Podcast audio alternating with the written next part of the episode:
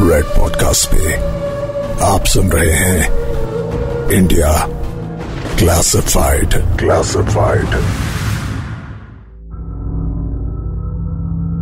यो मा पश्यति, सर्वत्र सर्व, चा चामयि पश्यति।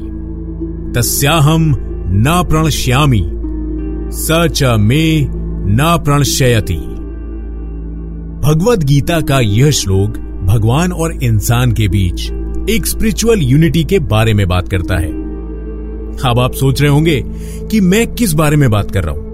और उस बात को शुरू करने से पहले मैंने ये श्लोक क्यों पढ़ा? भगवत गीता के इतने सारे श्लोकों में से ये श्लोक चुनने का कारण है कि आज मैं ऐसे नौ लोगों के बारे में बात करने वाला हूँ जो अपने राजा पर सच्ची श्रद्धा रखते थे। इन नौ लोगों की कहानी किसी सपने से कम नहीं लगती। आज मैं आपको बताने वाला हूँ उन नौ लोगों के बारे में, जो भारत के सबसे प्रसिद्ध शासक सम्राट अशोक को अपना साम्राज्य संभालने में मदद करते थे।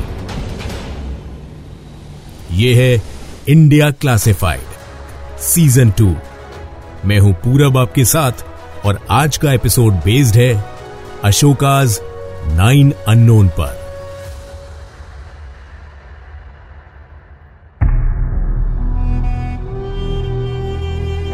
बात 260 बीसी की है, यानी 2000 साल पहले की।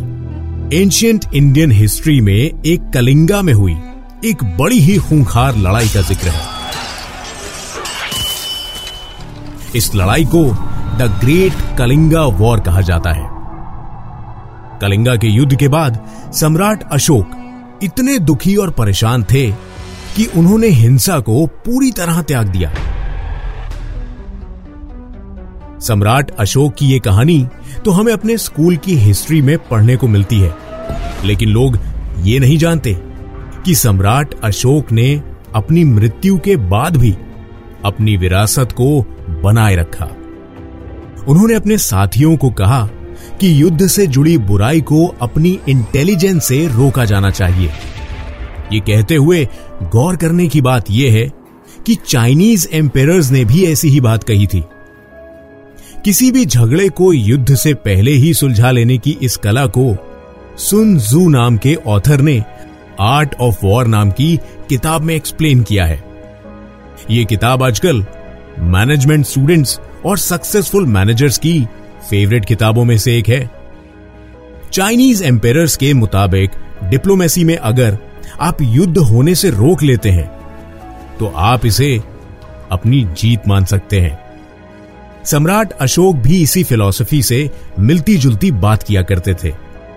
एक ही समय के राजाओं का अलग अलग जगहों पर एक ही जैसी बात करना, क्या सिर्फ़ एक कोइंसिडेंस हो सकता है? मुझे तो नहीं लगता। अब बात करते हैं सम्राट अशोक के युद्ध ना करने की चाह और उससे जुड़ी स्ट्रेटजी की। यह बात तो लाजमी है कि सम्राट अशोक ये काम अकेले नहीं कर पाए होंगे। ऐसा कहा जाता है कि अशोक ने उस समय में भारत के नौ सबसे प्रतिभाशाली दिमागों को मिलने बुलाया था। लेकिन एग्जैक्टली exactly नौ ही क्यों? दस या आठ क्यों नहीं? ऐसा इसलिए हो सकता है क्योंकि भारतीय कल्चर में नौ नंबर की बहुत इंपॉर्टेंस है। इंडियन एस्ट्रोलॉजी में नाइन सेलेस्टियल बॉडीज है। हिंदू फिलॉसफी के हिसाब से दुनिया में एग्जैक्टली exactly नौ यूनिवर्सल एलिमेंट्स हैं। और इसके अलावा भारत के ज़्यादातर राजाओं के दरबार में हमेशा ही नाइन इंटेलिजेंट लोगों का एक ग्रुप रहा है। चंद्रगुप्त से लेकर विक्रमादित्य और अकबर से लेकर कृष्णचंद्र हो, या फिर राजा कृष्णदेव राय, सबके दरबार में ऐसे ही नौ ही लोगों के होने के सबूत मिलते हैं। हमारे देश के अलावा और कल्चर्स में भी नंबर नाइन की बहुत इंपॉर्टेंस है। जैसे हिब्रू लोगों के लिए नौ का अंक सत्य का प्रतीक है। ईसाइयों में नौवा घंटा प्रार्थना का समय है। चीन में भी नौ को शुभ संख्या माना जाता है। क्योंकि जब इसका उच्चारण किया जाता है तो यह एक लॉन्ग वाइब्रेशन पैदा करता है। चाइनीज़ ड्रैगन्स के भी नौ ही रूप हैं। बौद्ध धर्म में भी इंपॉर्टेंट रिचुअल्स में आमतौर पर नौ बौद्ध भिक्षु शामिल होते हैं। इन लोगों की सेफ्टी के लिए इनकी पहचान कभी किसी को नहीं बताई गई। इन सभी लोगों को मिलाकर एक सीक्रेट सोसाइटी बनाई गई। इस सोसाइटी में साइंस से लेकर साइकोलॉजी तक और सोशोलॉजी से लेकर माइक्रोबायोलॉजी जैसे कई सब्जेक्ट्स का ढेर सारा नॉलेज इकट्ठा किया गया। अब सम्राट को इस बात का डर था कि अगर कॉमन पब्लिक को इस तरह का नॉलेज दे दिया गया तो वो इसे डिस्ट्रक्शन यानी विनाश के लिए इस्तेमाल कर सकते हैं। इसीलिए केवल इन नौ लोगों को ही साइंटिफिक थ्योरीज और टेक्नोलॉजी को स्टडी और डेवलप करने की परमिशन दी गई। इन नौ लोगों को एक स्पेशल बुक का काम सौंपा गया, जिसे अपडेट, रिवाइज और कंप्लीट करने की ज़िम्मेदारी उन पर थी। जब इन नौ लोगों में से कोई रिटायरमेंट, डेथ या हेल्थ इश्यूज़ जैसी किसी वजह से अपना काम पूरा नहीं कर पाता था तब उस काम के लिए एक नया आदमी अपॉइंट किया जाता था। लेकिन इस सोसाइटी के मेंबर्स की गिनती हमेशा नौ ही रहती थी। एक ज़्यादा नहीं, एक कम नहीं। एक अंग्रेज़ी लेखक, टेलबॉट मुंडी ने 1923 में द नाइन अननोन मैन नाम से एक बुक लिखी थी, जिसमें इन नौ पुस्तकों की लिस्ट थी। पहली बुक थी प्रोपगेंडा, यानी प्रचार। आज भी प्रोपगेंडा का इस्तेमाल कंट्रीज़ और ऑर्गेनाइजेशन द्वारा खूब किया जाता है। दूसरी बुक का सब्जेक्ट था फिजियोलॉजी, जिसमें किसी को सिर्फ़ एक टच से मारने की टेक्निक बताई गई थी। यह टेक्निक हमें कुंगफू में भी दिखाई देती है। तीसरी बुक, माइक्रोबायोलॉजी और बायोटेक्नोलॉजी पर बेस्ड थी। चौथी बुक में अल्केमी यानी मेटल्स और केमिकल से जुड़ी रिसर्च थी। पांचवी बुक में टेरेस्ट्रियल और एक्स्ट्रा टेरेस्ट्रियल कम्युनिकेशन की डिटेल्स हैं। छठी किताब थी ग्रेविटी के बारे में, जिसकी मदद से एरोस्पेस और फ्लाइंग टेक्नोलॉजी का मेंशन था। कॉस्मोजेनी की किताब में यूनिवर्स से जुड़ी रिसर्च थी। आठवीं किताब लाइट पर बेस्ड थी। और इसमें लाइट को हथियार की तरह इस्तेमाल करने का उल्लेख है। आखिरी, यानी नौवीं किताब सोशलॉजी यानी समाज शास्त्र की थी। इसमें समाज के विकास और उनके पतन की भविष्यवाणी करने के टूल्स शामिल थे। टेलबॉट मुंडी की इस रिसर्च के मुताबिक Ashoka wanted to gain knowledge about anything and everything under the sun इन नौ लोगों के बारे में कोई रिटर्न या फ़िज़िकल एविडेंस मौजूद नहीं है। लेकिन कॉन्स्पिरेसी थ्योरिस्ट का कहना है कि सम्राट अशोक ने इन नौ लोगों को ये सारी इंफॉर्मेशन छुपा कर रखने को कहा था, ताकि ये किसी गलत इंसान के हाथों में ना पहुँचे।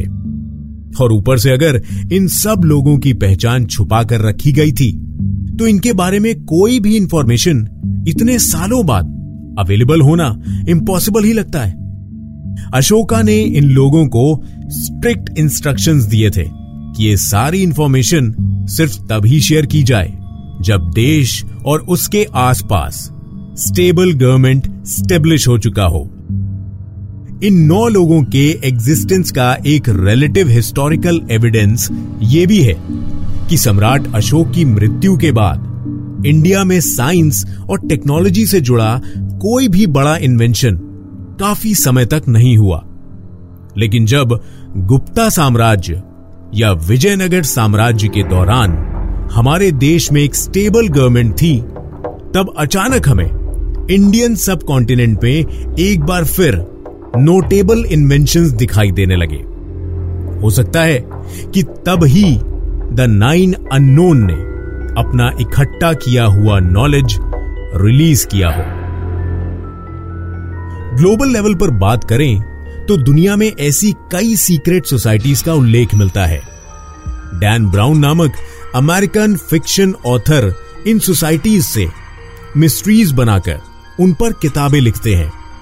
डैन ब्राउन ने अपनी किताबों में सन 1119 में बनी आर्मी, नाइट टेम्पलर के अलावा साइंटिफिक डिस्कवरीज शेयर करने वाले एल्यूमिनाटी और ओपस डी नामक एक सीक्रेट सोसाइटी के साथ। प्रायरी ऑफ़ साइन जैसी ऑर्गेनाइजेशंस को भी मेंशन किया है। जब हम डैन ब्राउन की किताबों के रिव्यूज़ का रिसर्च करते हैं तो हमें पता चलता है कि आज भी हज़ारों लोग इन सीक्रेट सोसाइटीज को सच मानते हैं और इंटरनेट पर कॉन्स्पिरेसी थ्योरीज शेयर करते हैं। अगर बिना किसी सबूत के लोग इन सारी सोसाइटीज को मानते हैं तो फिर द नाइन अननोन की कहानी पर भी इसी तरह विश्वास किया जा सकता है। ये तो हम सब जानते हैं कि सम्राट अशोक ने अखंड भारत को एक करने का काम सबसे पहले किया था। इतने बड़े साम्राज्य को जीतना कोई आसान काम नहीं रहा होगा। और इसके लिए सम्राट अशोक को कुछ इंटेलिजेंट लोगों की ज़रूरत ज़रूर पड़ी होगी। और सम्राट अशोक द्वारा इकट्ठे हुए यही लोग आगे चलकर द नाइन अननोन के नाम से जाने गए। कुछ लोग कहते हैं कि ये लोग आज भी हमारे आसपास ही मौजूद हैं। अगर आपको इनके बारे में कोई और जानकारी है तो हमें ज़रूर बताइए। हमें podcast at red F M dot in पर मेल कीजिए। साथ ही आप अपने फीडबैक्स और सजेशंस भी हमें भेज सकते हैं। Podcast at red F M dot in पर। हम अपना अगला एपिसोड किस टॉपिक पर करें? इसके सजेशंस भी आप इस ईमेल आईडी पर दे सकते हैं। आपके मेल्स का हमें इंतज़ार रहेगा।